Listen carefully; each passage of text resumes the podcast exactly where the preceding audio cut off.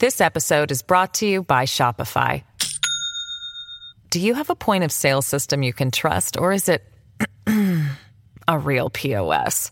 You need Shopify for retail. From accepting payments to managing inventory, Shopify POS has everything you need to sell in person. Go to shopify.com slash system, all lowercase, to take your retail business to the next level today. That's shopify.com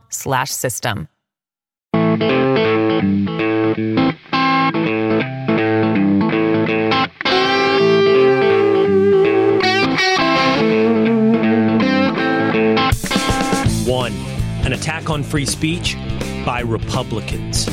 Two, an arrest in the throat slashing hockey death of Adam Johnson. Three, a fascinating and deep conversation from Israel with the New York Post's Douglas Murray. It's the Will Cain podcast on Fox News Podcast. What's up and welcome to Wednesday. As always, I hope you will download, rate, and review this podcast wherever you get your audio entertainment at Apple, Spotify, or at Fox News Podcast. You can watch the Will Cain podcast on Rumble or on YouTube and follow me on X at Will Cain. Today, we have an in depth conversation with the author of The War on the West. He's a Fox News contributor, and he's someone I count as a friend and an enlightened and deep thinker, Douglas Murray. In the course of our conversation, which will at times feature the two of us pushing back on one another, but mostly, I think, in regards to our choice of words, is a reflection on the deeper historical debate about the Israelis and the Palestinians, but not so much a reflection on the current moral indictment and clarity on the current situation between Israel and Hamas. You're going to hear me describe Israel as a colonial enterprise. Douglas will push back on that characterization, but it's certainly a characterization that would have satisfied the founders of the Zionist movement, like men like Chaim Weizmann or David Ben Gurion. When I use a term in a debate that is landmined with traps and gotcha moments, I don't use a term like colonization with any type of moral judgment nor driving towards a hidden agenda. I'm only using it to push towards historical reality, towards truth. And the reason I think that's important is in order to ever find a solution or even an accurate point of view, you have to be accurate and real about history. I believe there's been no greater advance in humanity than Western civilization. And the tip of the spear in Western civilization has been the United States of America. That doesn't mean that I have to accept some propagandized vision of a flawless history for the U.S. There's Hiroshima, there's Nagasaki, there's Japanese internment camps, there is the destruction of Native Americans. That, though, doesn't lead me to some cynical leftist view that the United States of America is a flawed and hypocritical enterprise. It's just a reality based view of the march, the perhaps inevitable, but definitely imperfect march towards a greater civilization. I find it in everything in this world. We're so surrounded by propaganda that we arrive at a conclusion and have to back engineer history to support a 100% pure version of the present. We can simply do our best, though, to recognize reality. And then that will give us, hopefully, some vision of the truth. And then maybe some solution. Douglas and I will have a back and forth on that and other terms that surround this seemingly intractable problem in the Middle East. But it doesn't, I think, lead us towards an end result of analysis that is different for how Hamas should be dealt with by Israel. I think it's important to talk about words, words as a tool to accurately depict reality and not words as weapons because the ultimate collateral damage or targeted killing in a debate where we constantly weaponize words is my mind, is your mind, is our independence. And that leads us to story number one the attack on free speech by Republicans. Republican presidential candidate Nikki Haley was on Fox News this week, wherein she said that allowing people to post on social media anonymously represents, quote, a national security threat. She promised that as president, she will force every person on social media to be verified by their name. Now, Nikki Haley, it's fair to say, in this opinion and position, would have stood up against the founding of the United States of America. Many of the Federalist Papers, staunch polemics in defense of free speech, and many of the treaties giving rise to the United States of America were written under anonymous pseudonyms like Publius. Anonymity and free speech are almost inextricable. It's true. Nikki Haley is right that if someone has to put their name on something, they feel much more accountable. That's absolutely true. And if everybody on social media had to stand by what they said with their name, we would probably end up, at least on the surface, with some greater level of civility. But we would also see people fired in their jobs for their points of view. We would see people punished in the marketplace, as we've heard from guys like Dana White or Theo Von talk about sponsors saying they won't participate in episodes of their show if it features RFK Jr. or won't sponsor the UFC because Dana White endorses Donald Trump. And maybe that should always be public. Maybe you should quote, always put your name on it, but it's not a freedom that every single person has. And as a byproduct, what we do is we reduce free speech at the price of civility. But civility for me is a fine price to pay for freedom. I would rather have a rude and free society than a polite, caged voice of the people. Nikki Haley is not alone. Republican Congressman from New York, Mike Lawler, according to The Hill, has held up a new bill as a possible solution to anti Semitism on college campuses, saying the debates in colleges and universities across the country are, quote, not a free speech issue. He's talking about protests, in many cases, horrific protests that don't appear to just be pro Palestinian, but supportive of terrorist regimes like Hamas. He's talking about the streets of New York, Chicago, or Los Angeles being filled with rhetoric that is, in many cases, undoubtedly anti Semitic. Lawler's solution to that, along with Congressman Josh Gottheimer, Democrat from New Jersey, and Max Miller, Republican from Ohio, and Jared Moskowitz, Democrat from Florida, is to introduce the Anti Semitism Awareness Act in late October, which they hope will enable universities and law enforcement to go after anti Semitic speech, which he described as hate speech. Quote, we have seen a rapid rise in anti Semitism on these college campuses, and we need to crack down on it, Lawler said to CNN. This is not about free speech. This is hate speech. For the record, as an aside, we do not have hate speech in the United States of America. That's an artifice of Canada, of the UK. We may have hate speech in judgment, but we do not yet have hate speech in law because hate speech is completely antithetical to free speech. You cannot have those two concepts coexist. If you believe in free speech, you do not believe that legally there should be a definition of hate speech. The Hill goes on. The bill would force the Education Department to adopt an International Holocaust Remembrance Alliance's definition of anti Semitism for use in enforcing federal anti discrimination laws.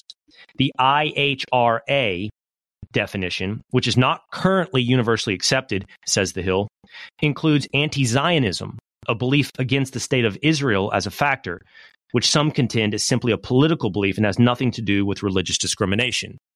There are others, of course, who believe and have said that they believe anti Zionism is indistinguishable from anti Semitism. But who is to define anti Semitism? Like, who is to define racism? Who is to define hate speech? I thought we just did this for five years as the defenders of free speech. Who is to define misinformation? Who is to define disinformation? All the power, all the power resides in the definer. The politician writing the dictionary. That, I for one, is a power I don't look to outsource to any politician or to any real individual. I don't know that I will agree with my friend, my neighbor, my colleague, my ideological, in normal circumstances, compatriot on the definition of something that is racist, on the definition of something that is anti Semitic, on the definition of something that is hate. And so, therefore, because we disagree, I won't sit there and say that my definition should prevail, but nor should their definition prevail. Instead, we should adhere to the first, first amendment of the United States Constitution, and that is to protect free speech. Don't protect us from incivility. Don't protect us from offense. Don't protect us from ugly, hateful speech.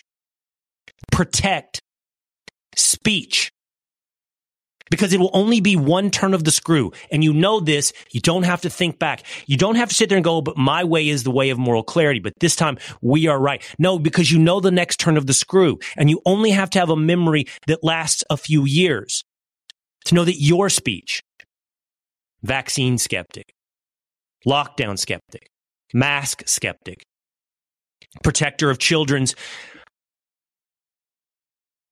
gender surgeries, defending children from doctors who would mutilate parts of their body. Anyone who dares to question the integrity of an election. It's only one turn of the screw until your speech is hate speech or your speech is misinformation or your speech is disinformation. On this, I'm absolutist.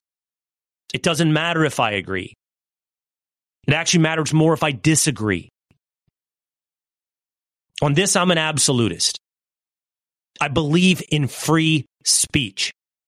And that will have me condemn not just your normal course of action with Democrats, but when it's their turn as well to betray a fundamental American value, to have me condemn Republicans. We'll be right back with more of the Will Cain podcast. This episode is brought to you by Shopify. Do you have a point of sale system you can trust, or is it a real POS? You need Shopify for retail. From accepting payments to managing inventory, Shopify POS has everything you need to sell in person. Go to shopify.com/system all lowercase to take your retail business to the next level today. That's shopify.com slash system. Story number two. There's been an arrest in the death of hockey player Adam Johnson in the UK. If you remember just a few weeks ago, we talked about this incident where Adam Johnson, playing in a hockey league in the United Kingdom, had his throat slashed by a hockey skate, a high kick by Matt Petgrave that hit in a very awkward and unnatural movement on the ice, hit Adam Johnson's throat resulting in his death. We had on the program here my friend, criminal defense attorney in Texas, Todd Shapiro, to talk about whether or not criminal charges could be brought against Matt Petgrave. Looking back at incidences on and off the playing field of various sports, uh, Shapiro's estimation was no, there would not be any charges that could stick when it takes place like that. Mm-hmm. And it's so gray and literally on the field or on the ice in athletics. Right now, when it comes to UK law, that looks like that's not to be the case. Although Petgrave's name hasn't been released or mentioned, a suspect has been arrested on charges of suspicion of manslaughter. It's a tragic incident all around. It does. And I said in that interview with Todd Shapiro, you can go back and listen to that. It's just a few weeks ago. It does to me look absolutely unnatural. It does not look like the normal course of hockey. It will undoubtedly because Petgrave is black and Johnson is white get drug into, you know, I guess America or Western civilizations long look in the mirror over race. It really has nothing to do with race. It has to do with whether or not this was reckless or intentional and outside the bounds of sport. We're going to step aside here for a moment. Stay tuned. Story number three. New York Post columnist, Fox News contributor, the author of The War on the West, Douglas Murray, has spent the last couple of weeks in Israel and he has ventured beyond the borders. He has visited the West Bank. He has um, passion, I think moral clarity on this subject, although as you'll see in this conversation, I don't think we have complete agreement on just exactly how to characterize reality in this story. I don't think we have much disagreement on moving forward. Maybe we disagree on the characterizations of the past, but I don't think we have much disagreement on the actions for the future. I always find Douglas an incredibly deep and interesting thinker, and I want to talk to him about this and any other subject when he was willing to give me the time. And he gave me a good 45 minutes live from Israel. Here is Douglas Murray.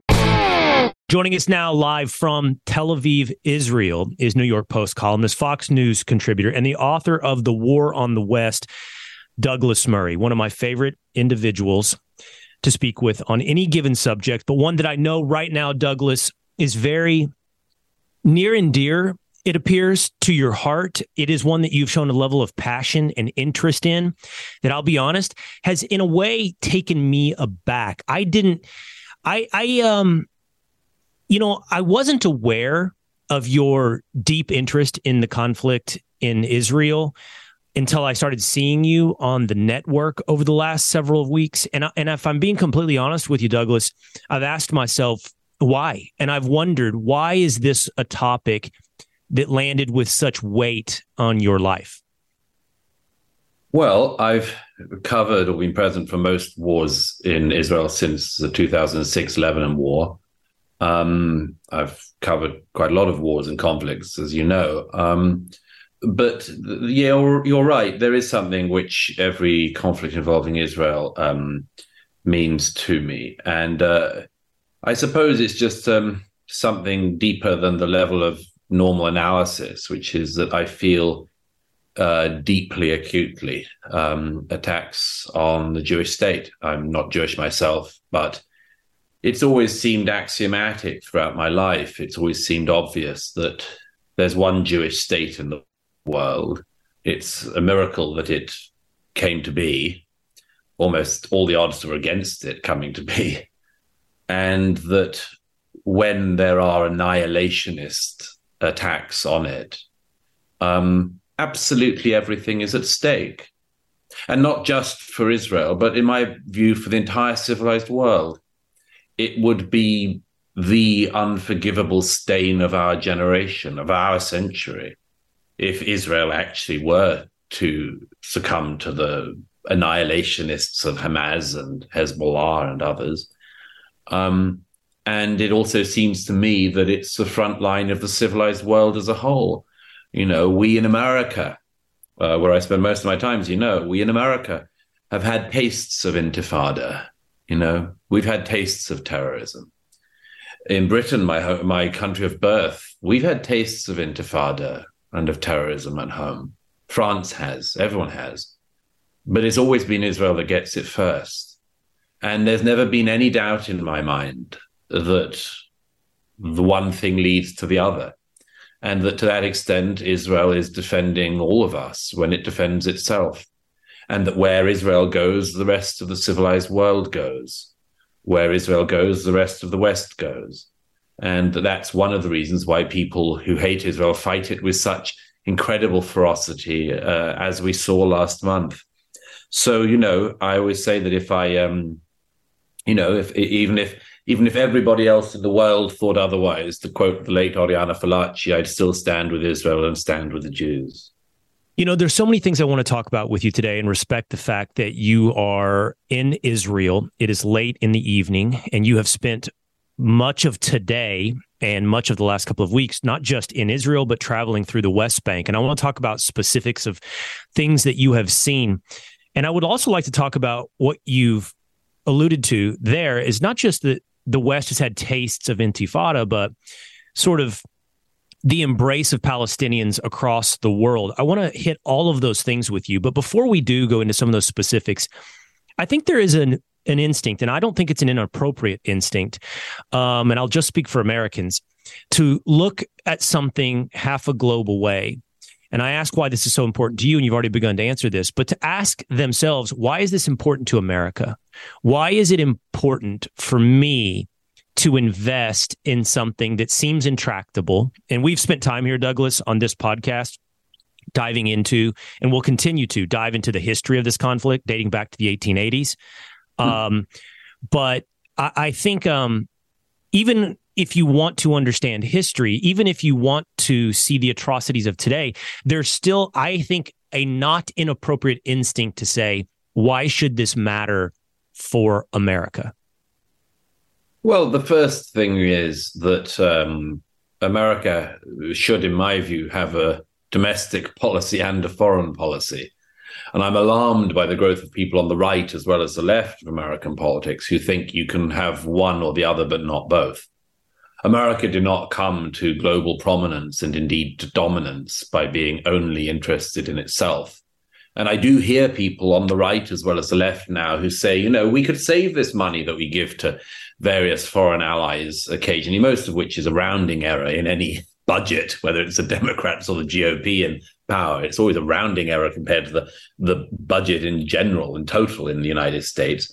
But th- this money that goes sometimes to America's allies, some people say, well, it would be better spent at home. Uh, we should secure our own borders and uh, do that before protecting anyone else's. I find that stuff a sort of flippant argument. I don't think there's anyone in the world who honestly believes that if America gave no foreign aid or arms arms assistance or anything else to Israel, that Joe Biden would be building a border in south of America. I just don't believe that's the case. I don't think that the inability to secure the southern border in America is because there's not enough money poured into it from DC. DC could find that money in a in a heartbeat if it wanted to. It's a lack of political will, uh, not a lack of money that causes that. But to the greater geopolitical um, issue, Israel shares every single value that America shares. It is an outpost of American democracy. You know, it's based on the parliamentary system, on the democratic system, on the rule of law, on the on, on rights, on all of the most basic things which every college student in America thinks comes along like oxygen when you're born. But it doesn't. And it sure doesn't in the region I'm sitting in tonight. What, what people enjoy in Israel, very basic things like freedom of movement, freedom of belief, freedom in general, is not something that people appreciate not many miles away over the border in Syria or not many miles away over in Saudi Arabia. You know, it is it is so important to my mind that America is a good friend.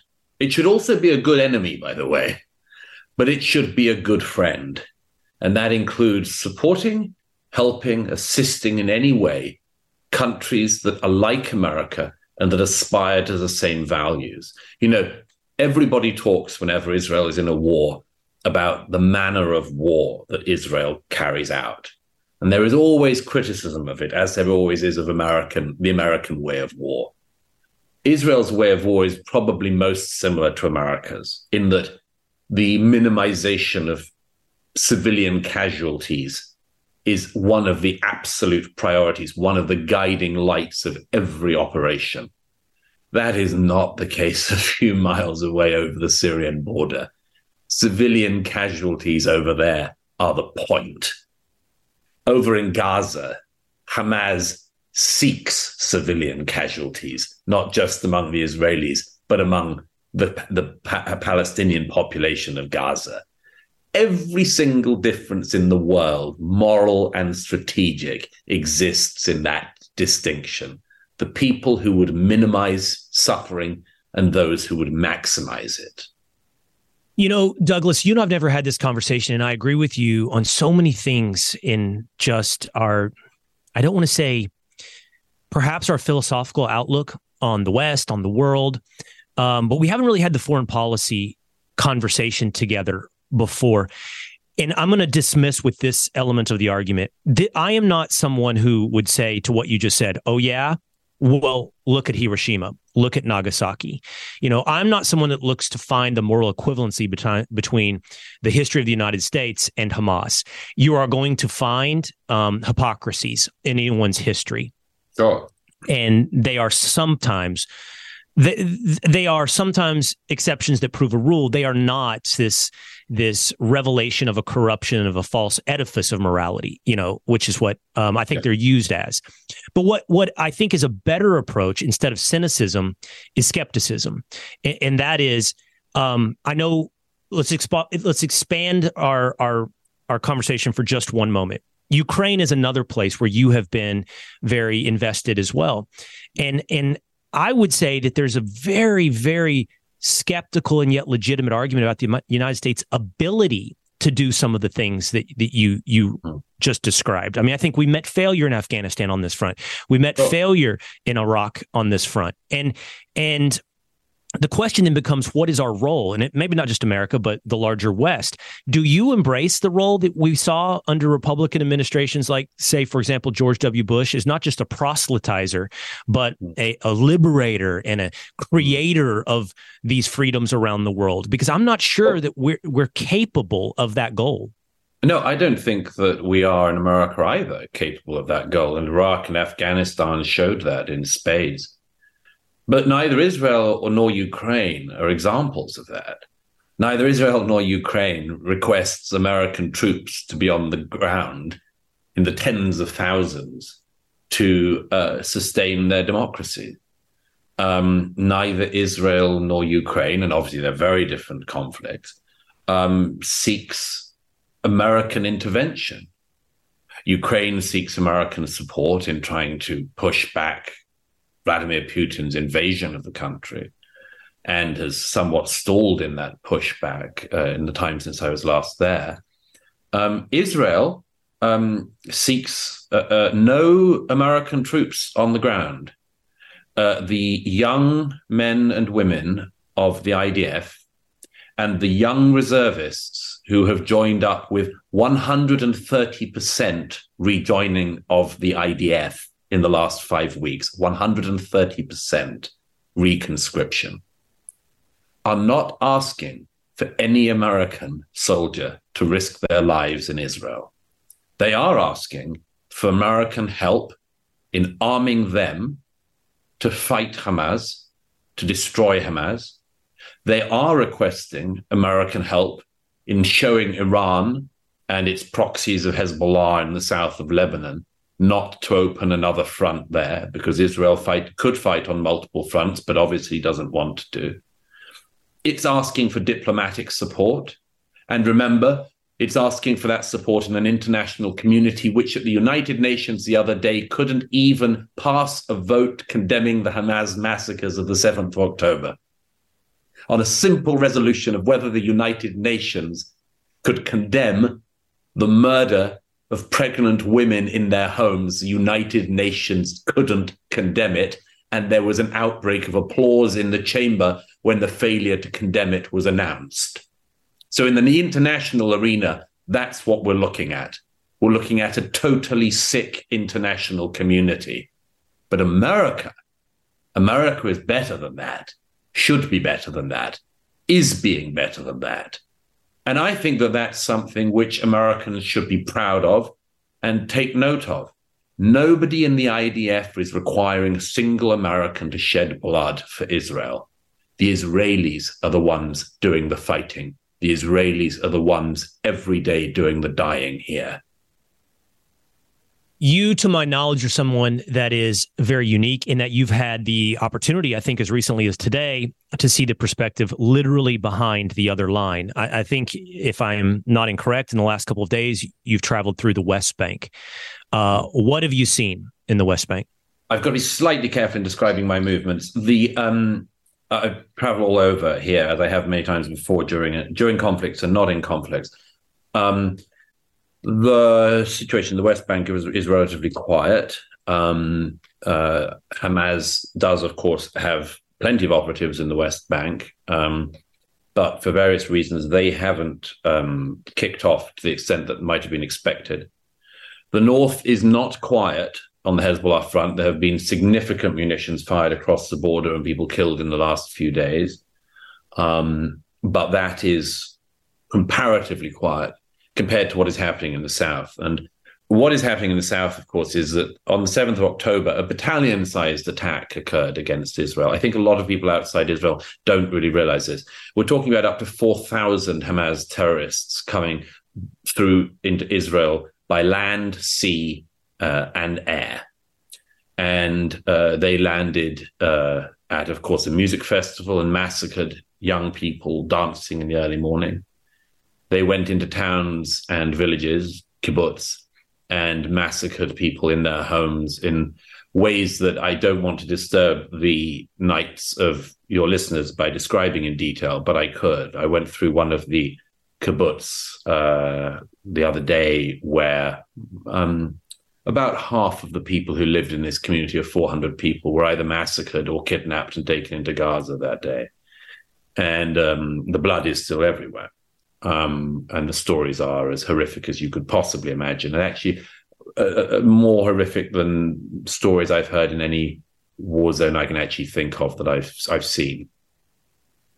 Um, in that area, uh, there are just untold numbers of uh, atrocities still being uncovered, the details still being uncovered. I was spent part of yesterday with the families of people of the 240 people it's estimated were kidnapped and taken into Gaza. They include um, a nine month old baby and an 85 year old grandmother. Um, and I also spoke to some of those, including combat veterans, policemen, and others who were wounded that day. That is what Israel is fighting against now in the Gaza. It's fighting to eradicate Hamas in the Gaza. And the Gaza border is um, a lot more uh, tricky than the rest of the country. Uh, there are regular um, missiles being fired. There's a regular bombardment. Uh, there is everywhere. The missile just a couple of missiles came into Tel Aviv just before we started speaking, and everyone had to go to the bunkers here again. And I see that two people were wounded in the center of Tel Aviv. Sometimes that happens from shrapnel from the Iron Dome system falling to ground as a rocket from Gaza is, is hit. Um, but Hamas's ability to fire rockets has certainly diminished in recent days. They are fighting uh, on the ground, house to house, against the young men and women of the IDF. And uh, as a result, have less time than they normally do to fire rockets into civilian areas in the hope of killing Israelis. Um, but that's where the real battle is going on at the moment, uh, is the battle of Israel against Hamas inside the Gaza. And people should remember that, you know, we don't have to go back to 1880. Everyone can always go back earlier with this conflict. You can go back the year 3000. Um, you uh, have a situation, of course, in Gaza where this was land that Israelis lived in. And under a very right wing uh, prime minister, Ariel Sharon, in 2005, Israel, Israel withdrew from the Gaza. I actually met a woman earlier today who was one of the Jewish women who lived in the Gaza, who was forcibly taken out when the Israelis withdrew in 2005. And it was incredibly traumatic for Israelis to watch their fellow Jews being pulled out of their houses by the IDF on the orders of the Israeli government. The land was handed over to uh, the Palestinians, and there was hope that they could live as neighbors. But Hamas was voted in by the people of Gaza. Hamas immediately killed their Palestinian uh, uh, rivals, Fatah, threw them off buildings and shot them in the back and took over the Gaza and has never had another election since, and has has brought up a new generation of Palestinians in the Gaza as people who are taught to hate and want to murder Jews from the very moment that they are born. And so Hamas, that could have made Gaza into a Singapore, instead of building up, built down. Instead of building towers and skyscrapers, it built tunnels. And it funneled, by the way, and if anyone cares about the misuse of foreign aid, it funneled millions and billions of dollars of aid money from the United States as well as other countries into the pockets of Hamas's leaders who have profiteered by the billions and live in great luxury whilst the peoples of Gaza are impoverished. Now, some people blame the Israelis for that. I blame Hamas. Do you think, Douglas, you've traveled, and I, I understand, I appreciate uh, you want to be protective of some of your, your movements, but I, I, gather that you've had some opportunity to see and discuss this um, this current conflict. As you mentioned, I mean, you know, you mentioned you don't have to go back to 1880, 1880 and I, you know, I always appreciate a larger historical context because my goal is understanding. But sure. do you do you um, get the sense I've heard this that in the West Bank, for example, Hamas has gained in popularity over the past month. That while Hamas wasn't perhaps the the party in power in the West Bank, this has actually mm. served Hamas's interest in the West Bank. Well, uh, yeah, the West Bank is um, is of course ruled by the Palestinian Authority. Uh, um, Mahmoud Abbas, I think, is now in his 17th year of a four year term, if I remember rightly. I think it's about 17 years of a four year term now. So democracy in the West Bank is not great. Um, uh, there's a lot of Hamas in the West Bank. Um, quite a lot have been arrested by the Israelis preemptively in recent uh, weeks, of course. Um, nobody can know what the uh, um, actual opinion is currently. There's not very good polling it's hard to do polling. It has to be said in the West Bank because it's hard to get people to trust any polling that, a company that asks them. But um, of course, Hamas has the popularity in the West Bank. Everybody knows that Hamas is corrupt, as as as I've discovered from the past and traveling around there and speaking to the Palestinian Authority, Fatah members, and others. Everyone knows that Fatah is corrupt, that the Palestinian Authority is corrupt. Um, however, um, it is peaceful by comparison, of course, with the Gaza. Uh, and if you really want to see the, a success story, uh, you should look at the figures that we do have for um, Arab Israelis and their attitudes towards Hamas, because um, Israeli Arabs uh, who have all the same rights as anyone else in in Israel, which would not be the case if it was a Palestinian state, of course, because there wouldn't be allowed to be any Jews, and that's the declaration not just of Hamas but of Fatah as well. Um, the Arab Israelis are very much in favor of protecting Israel, uh, very much, overwhelmingly so. Uh, they do not want to live under Hamas, and they don't want to live under the Palestinian Authority either, uh, because those are the only other options on the table at the moment. Uh, Palestinian uh, Israeli Arabs are the luckiest Arabs in the region, and they know it and it's only the sort of professional, ill educated, educated idiots at American Ivy League universities and other such places that would find what I just said so mind blowing that they wouldn't be able to take it into their heads. So let's do something really hard, and I hope that you don't resist. And let us, and actually, this is a way that, to do this. Let's let's presume Israel's success in, in eradicating Hamas.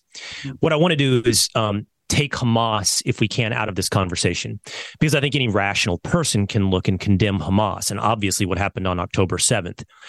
What if if Hamas is not part of this this equation?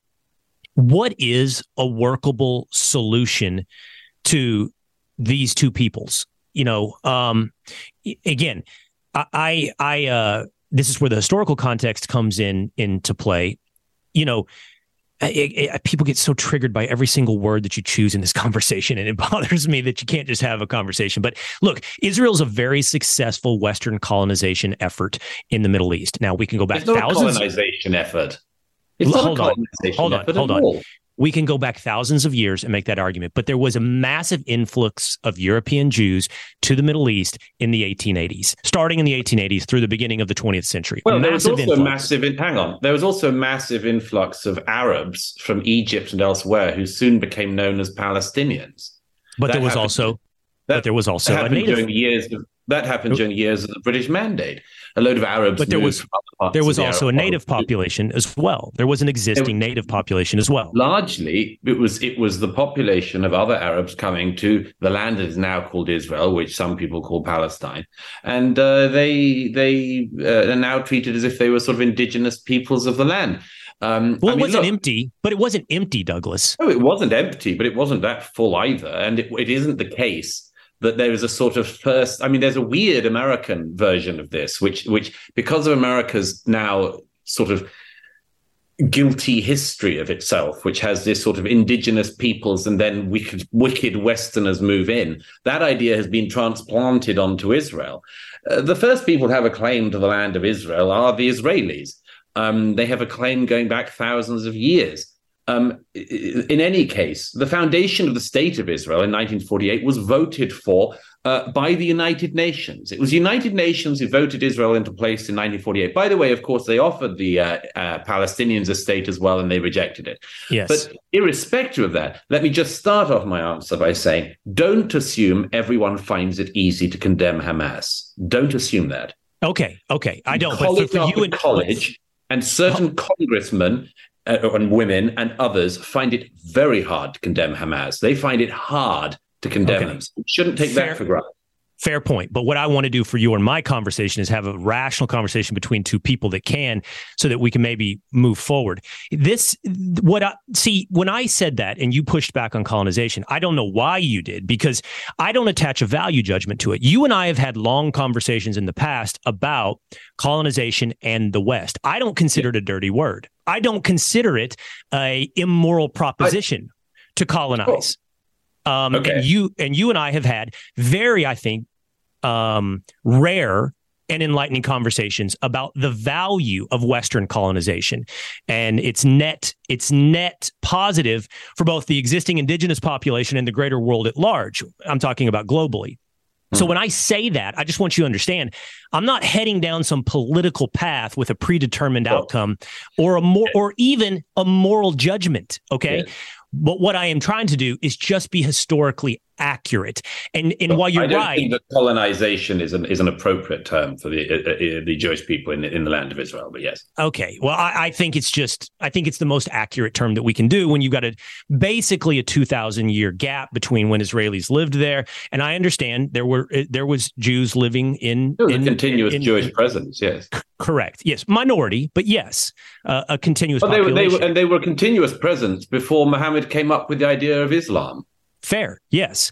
However, they were a minority, and there was an existing population, indigenous, native, for those thousands of years. And that leads us to a solution, uh, the necessity for some solution. Now, let's just, you know, the American, the American experience that you you draw on. I actually think it's a fairly interesting corollary. And I, again, I am not I don't have emotional judgment to place on that. You know, like did things happen with the Native American population that that that we can look back in history and go, wow, that's unfortunate? Absolutely. But it's the um, whether or not it's manifest destiny or the superiority of a Western civilization. It is what it is. It is what it is, and it created, I think, the the the best experiment in humanity, the United States of America. So my question for you is, what's the end result of this? If we don't want to colonization, call it colonization, call it whatever. But you have two peoples who have a claim to a land that is antagonistic to one another. So how my question that I'm leading towards in all this is how does it sort itself out? I mean, well, in the American in, in the hmm. American experiment, by the way, if we're just being blunt about it, the the the answer to how it sorted itself out is one group was thoroughly and completely defeated. Thoroughly and completely defeated. That is the historical truth of Europeans colonizing the United States of America and interacting with Native Americans. What is the solution? And I hope I don't think anybody hopes for that to be a solution in the Middle East. So, what is um, the solution for two peoples that have claims to this land? Well, the first thing is that the answer, the solution, as you say, um, has been on the table uh, for over a century. The, the solution is two states for two people. Um, that includes probably the ugliest border of any country in the world. But it's been offered repeatedly to Palestinians. It was offered to them at the same time as the Jewish state was voted on by the UN Assembly in 1947, 1948. Uh, the Palestinians rejected it, and they've rejected it ever since. At every single negotiation, the Palestinian leadership, uh, such as it is, has rejected the idea of having a state because it has been persuaded by radicals within and without that 99% of what you want isn't enough. It always has to be 100%. And Bill Clinton offered them 99%, and they rejected it. Yasser Arafat was offered 99%, and he rejected it. Ehud Olmert, when he was prime minister of Israel in the 2000s, offered them 99% of what they wanted, and they rejected it. They've rejected every single offer to have a state. So when people say, why isn't there a Palestinian state? I would say, ask the damn Palestinian leadership. Um, and the answer from them tends to be they want the whole thing. And by the way, once again, the whole thing is it's not a pluralistic, multi ethnic, multi religious state like the state of Israel is. It's a state which is Judenrein, clear of Jews. So that isn't very workable. And when these people from America, from the streets of New York, as I saw the other week, to the streets of European cities chant from the river to the sea, that means the eradication of the Jewish state in its entirety. So that's not an answer because Israel isn't going anywhere. Okay. The Israelis are not going anywhere. Now, what of the Palestinians? The Palestinians in Gaza, as I say, voted for Hamas, have lived with Hamas for years are the first victims of Hamas, but obviously not the last. But there is generally in conflict recognized to be a price to pay for voting in a fascistic government, which then wages wars on its neighbors. And that includes a price to pay for the civilian population. All of those deaths are on the hands of Hamas. They didn't need to happen. They don't need to happen. But they're all on the hands of Hamas. The blood of all the Palestinians who are dying is on the hands of Hamas. Um, and the people who call for a ceasefire totally frivolously don't realize there was a ceasefire and it was broken by Hamas on the 7th of October. The interesting thing is not a single Israeli, I think, today believes that Hamas can continue in the Gaza. What does happen with the Gaza is a very open question now, because the most left wing people in this country, in the country I'm sitting in tonight, know that they cannot live beside Hamas so, what will happen there in the Gaza? It's an open question. The West Bank, also an open question. It could continue to be ruled the way it is as a sort of proto state with massive amounts of international funding from America and elsewhere going to the corrupt Palestinian Authority to once again maintain the status quo, keep their mansions, their shopping accounts in Paris and their bank accounts in Switzerland, whilst the general people sort of muddle along. Um, and that's not the worst possible situation. The Palestinians in Lebanon have a have a life. Palestinians in the West Bank have a life, uh, and it's better than the life of many people in many Arab, other Arab countries. Um, I think that one thing that at some point will have to be at least kept on the table is very significant population transfers. Um, and that has happened throughout history in this region as it has elsewhere in the world. So where would My, that, what, what would that look like? Jordan? Well, I mean, let me, I mean, without trying to trick you, um, what was the largest Palestinian population transfer of recent times? I don't know. Uh, it was 1991. It was the aftermath of Gulf War One when the Kuwaitis kicked out 200,000 Palestinians right. from Kuwait. Why did they do that? Because Yasser Arafat, brilliant, brilliant statesman that he was, sided with Saddam Hussein during the Gulf War. And when the uh, Iraqis were firing Scud missiles into Israel, was, of course, encouraging that. So the Kuwaitis didn't like that. And when the uh, when Saddam Hussein's armies were kicked out, the Kuwaitis kicked out 200,000 Palestinians. Well, that's quite a big thing to do. But by the way, I see no international opprobrium then or since about that. None. Where did they all? Where did they all go, Douglas? They were dispersed. They were dispersed by the by the Kuwaitis who didn't care. So what? Jordan, I mean, West by Bank, the way, Gaza. at the moment, yes, and at the moment, as we're speaking, by the way, the Pakistani government is forcibly moving two million people from their country. Two million mm. as we speak. Is there a is there a camera there? Is there any international news coverage there? No, because it's recognized that the Pakistanis can push 2 million people out of their country that they don't want back into Afghanistan, and they're allowed to do it. By the way, the Iranians are doing something similar at the moment. What does it look like in Israel? My view is that the Palestinian problem, the Palestinian question, should not simply be a problem for the Israelis. It isn't just a problem for the Israelis. It is a problem that can only be addressed with the cooperation of the Jordanians, the Egyptians, and many other countries. Um, what that looks like, I don't know. What I do know is that the Palestinian question of Palestinian statehood has been an insoluble problem. And it has been an insoluble problem that the international community has given to Israel to solve. It is not fair that the Israelis should be expected to solve an insoluble problem on their own. I would like to see the Hashemite kingdom of Jordan, whose queen has been so unbelievably fulsome in her attacks on Israel in recent weeks. Queen Rania, whose only advice to the uh, rest of the world on how to run a country is sleep with a king. Um, uh, uh, queen Rania and others have no pity for the Palestinian peoples. And we know that because they would take them in if they had pity. The same so, with the Egyptians. The Egyptians haven't opened their border with Gaza to all the Gazans. Egypt used to, used to own the Gaza, used to run the Gaza. I have friends who are Palestinian who were born in the Gaza um, as Egyptians. They don't want them either. My point is simply if this is an insoluble problem, it shouldn't be an insoluble problem offered only to the Israelis. If it's a soluble problem, and maybe one day it will be, uh, it should be given to everyone in the region to solve. But one final thought, if I may. There are lots of insoluble problems in the world. I mean, you know, Turkey is a NATO member. Um, Cyprus is an EU member state. Turkey in the 1970s invaded Cyprus, still occupies the north of Cyprus illegally, stole homes of thousands of Cypriots.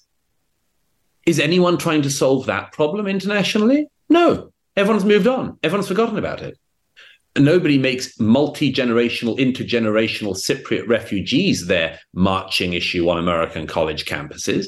The Western Saharan problem is not solved, nowhere near being solved. It's just another insoluble problem that exists on the planet. So, again, when people focus on the Israeli Palestinian issue, I would like people to realize actually we live with quite a lot of insoluble problems. So I want to make sure that I understand, and this is this is why I appreciate we had to go through our sandpaper to get to uh, the solution that we are not antagonistically fighting each other on. I just want to hear with clarity what you thought was a potential solution. From what I hear from you, and I'm just going to repeat it back so you can tell me if you think I understand it correctly. Is you know population transfer what some people and i'm going i'm not i'm not going i'm, I'm going to say this to you directly douglas so you don't stop down the conversation. I don't endorse or am passing moral judgment on this term but other people call ethnic cleansing is happening all across the globe. You're telling me it happens in pakistan it happens in uh, africa it, it's happened in turkey with cyprus.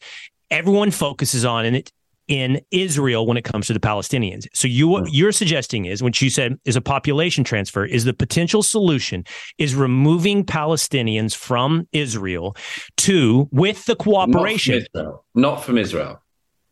Okay. Uh, well, I assume are you talking about the abandonment of Gaza and the West Bank? I'm saying that uh, whatever happens, Gaza is likely to be highly depopulated at the north, at least. So we're talking um, specifically about Gaza, not not as for the West Bank. And as for the West Bank, um, who knows? I mean, maybe it should be made the responsibility of Jordan. Maybe Jordan should step up more in the West Bank. I'm not talking about moving anyone inside Israel. Okay, uh, so more of the administrative states then. Yes. Okay, administrative states under the guidance of Egypt or Jordan. Now, it's qu- possible. I mean, I don't have a solution to it. I'm saying these are the sorts of things that should be on the table. You're a smart guy, and this is the point of the conversation. I'm not asking you to solve the world's problems, but to sound them out with me, and you've certainly given them no lack of thought. Now, that that's different. Uh, that, I'm glad that I clarified because I, what I thought you were originally suggesting was physically removing the Palestinians to those countries. And I want to yeah. clarify something that, that you said for someone not listening may not. Jordan is a Hashemite kingdom. That means mm-hmm. they are not of the same tribe as the Palestinians. Mm-hmm. Um, and I believe that half the population of Jordan is Palestinian. Is that right? More, much more than half. Yeah. Yeah, and so what they're looking at, if they're people always say, well, "Why won't they take the Palestinians?" You will know the answer more for Egypt. For Jordan, I'm sure the answer is they feel like they're hanging on to a kingdom by a thread, and they are. They and, are. and and and the more and Palestinians they bring in, the greater risk of losing their kingdom. Yes, and and I think that the world should consider this. That one of the reasons why their so-called brother Muslims and brother Arabs don't take the Palestinians in is a total lack of love for the Palestinians everywhere across the Arab and Muslim world. Um, the uh, there's a reason for that. By the way, again, I don't get caught up in it. I know we're short on time, but if if you go and ask anyone to name a famous Palestinian, just going back to your you know historic point, almost the only person that any Palestinian or anyone else can say is Yasser Arafat. Mm. Why is that the case? Mm. Why is that the case? Why have they not created a culture which has had other people to talk about other than this particularly corrupt and um, ugly inside and out um, imposter who held the Palestinian cause back for so many decades. Um, one of the reasons why there's so little love in the in the region here among the Arab and Muslim countries for the Palestinians is that wherever the Palestinian Authority or its predecessor uh, uh, uh, organizations were, terror followed. That was the case in Egypt. It was the case in North Africa. It was the case in Lebanon. It's been the case in Jordan. So you're right. One of the reasons why uh, other countries in the region want to leave the insoluble problem only on the plate of Israel is because they know that if they help solve the problem by taking in meaningful numbers of Palestinians, their own kingdoms would likely fall. If Egypt brought Hamas members and population into Egypt, the Egyptian government would have an even bigger security problem on its hands than it currently has under General Sisi. Uh, the king of Jordan holds on. Could he hold on if there were a larger population of Palestinians in his country, including, for instance, people from Hamas and Fatah? Maybe not. There have been plenty of coups, attempted coups, terror, and much more. So I want to let you go to bed or get to your evening Netflix or dinner that's awaiting you here in Tel Aviv. But I, I want to. I don't want to without at least addressing the West. Um, and so, uh, so let me ask you this: I think that you and I probably could quickly diagnose much of what we're seeing in the West together. And so, um, I'll lay the groundwork so you can advance the ball. You know, when we see these protests in America and and in the UK, part of it is the product of a thoroughly corrupt Western education that sees the world through oppressor and oppressed and has assigned the oppressed view to the Palestinian view. Mm. You also have more so in Europe than in the United States a large refugee crisis that that has or influx of Muslims from the Middle East that have failed to assimilate and and see this as their I guess fight for their brethren. Um, but how do you explain beyond simply just the protests? Protests are a big part of it, Douglas, but also as you you mentioned the UN, like ev- outside of the United States, it, you're hard pressed to find another nation on the planet. And I don't mean to take away from the UK and some Western powers, but certainly not as full throated as the US, mm. who take the side of Israel. Why? Well, there's several reasons, um, but I'll just do two perhaps. Um, one is in relation to Europe an awful lot is given away by the accusations that Israel's enemies level at it.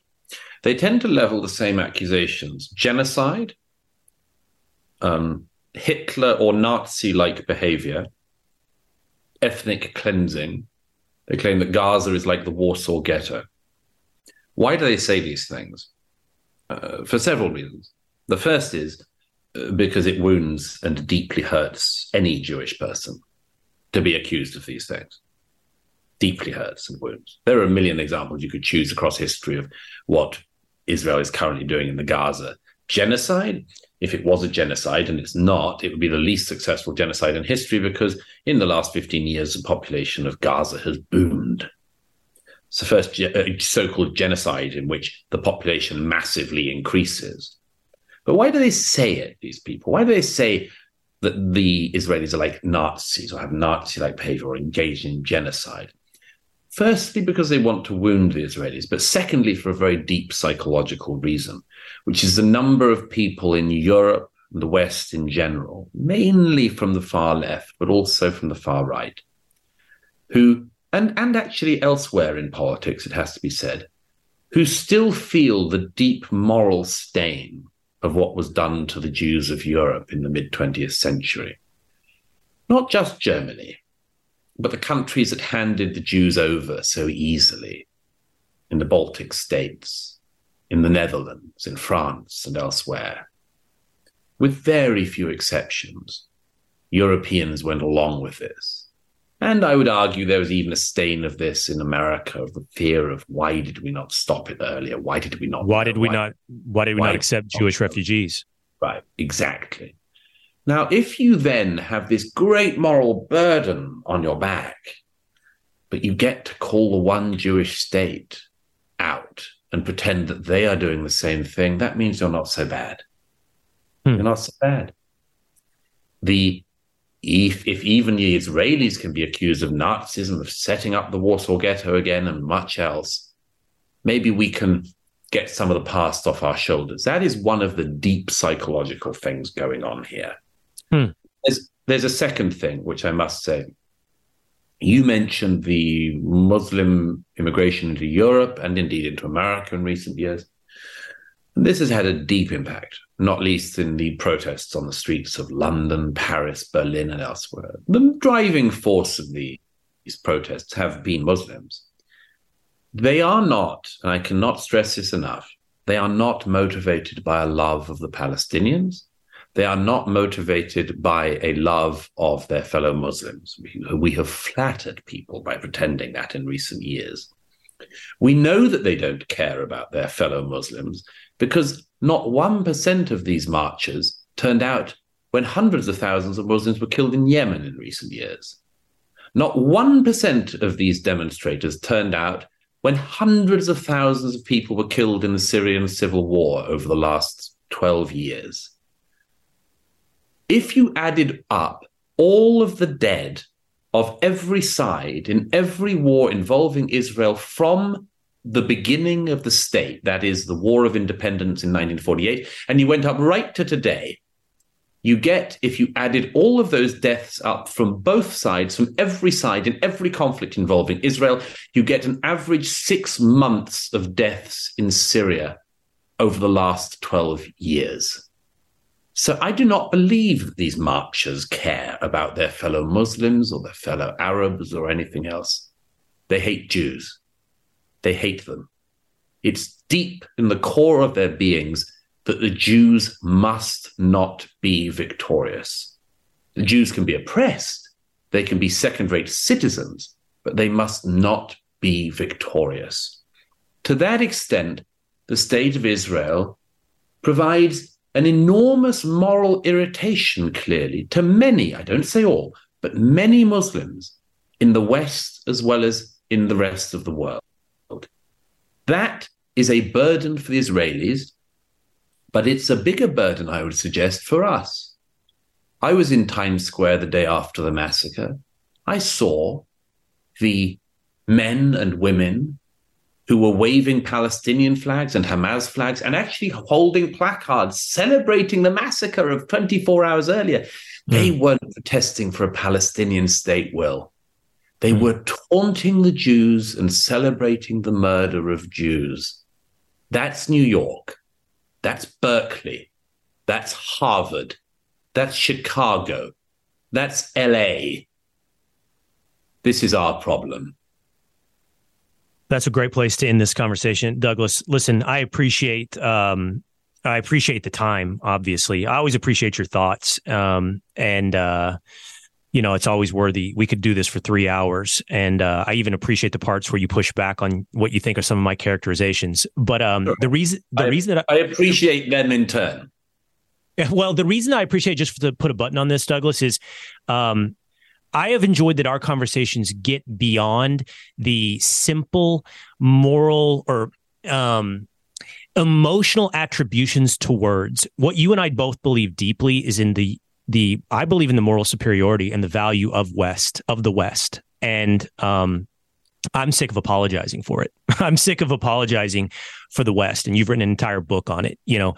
But I also want to never believe that, that you can remove yourself from history or reality. You just have to acknowledge reality and say, well, then this is the facts. This this one civilization or you know this other civilization is superior, and we're gonna have to figure out a way that that that isn't annihilated, that that is a value that is spread, and um, that's where I I'm appreciative that we got to uh, at some point today. Thank you, man. Thank you. Stay well. There you go. I hope you enjoyed that conversation with Douglas Murray. Again, remember, check out The War on the West. You know, at the end, he gave us two reasons why there seems to be such anti Israel sentiment across the globe. I don't know that I agree with his first one. I can't say I disagree. It's just not one that I can fully rationalize just yet that the West is trying to excuse itself for many European countries. Or he even talked about the United States because when Jews were fleeing Europe, you know, there there were many, many countries across the world, for what it's worth, including Israel, but also the United States, who did not open their doors to Jews fleeing Nazi Germany.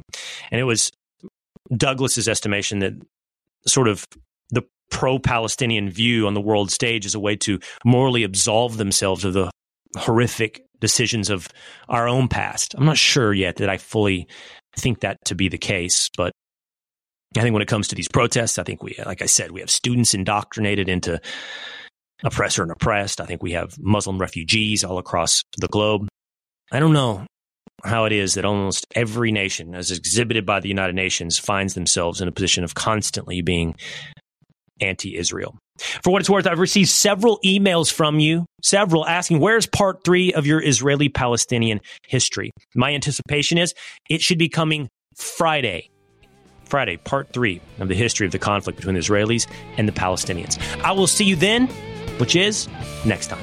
Listen ad free with a Fox News Podcast Plus subscription on Apple Podcast and Amazon Prime members. You can listen to this show ad free on the Amazon Music app.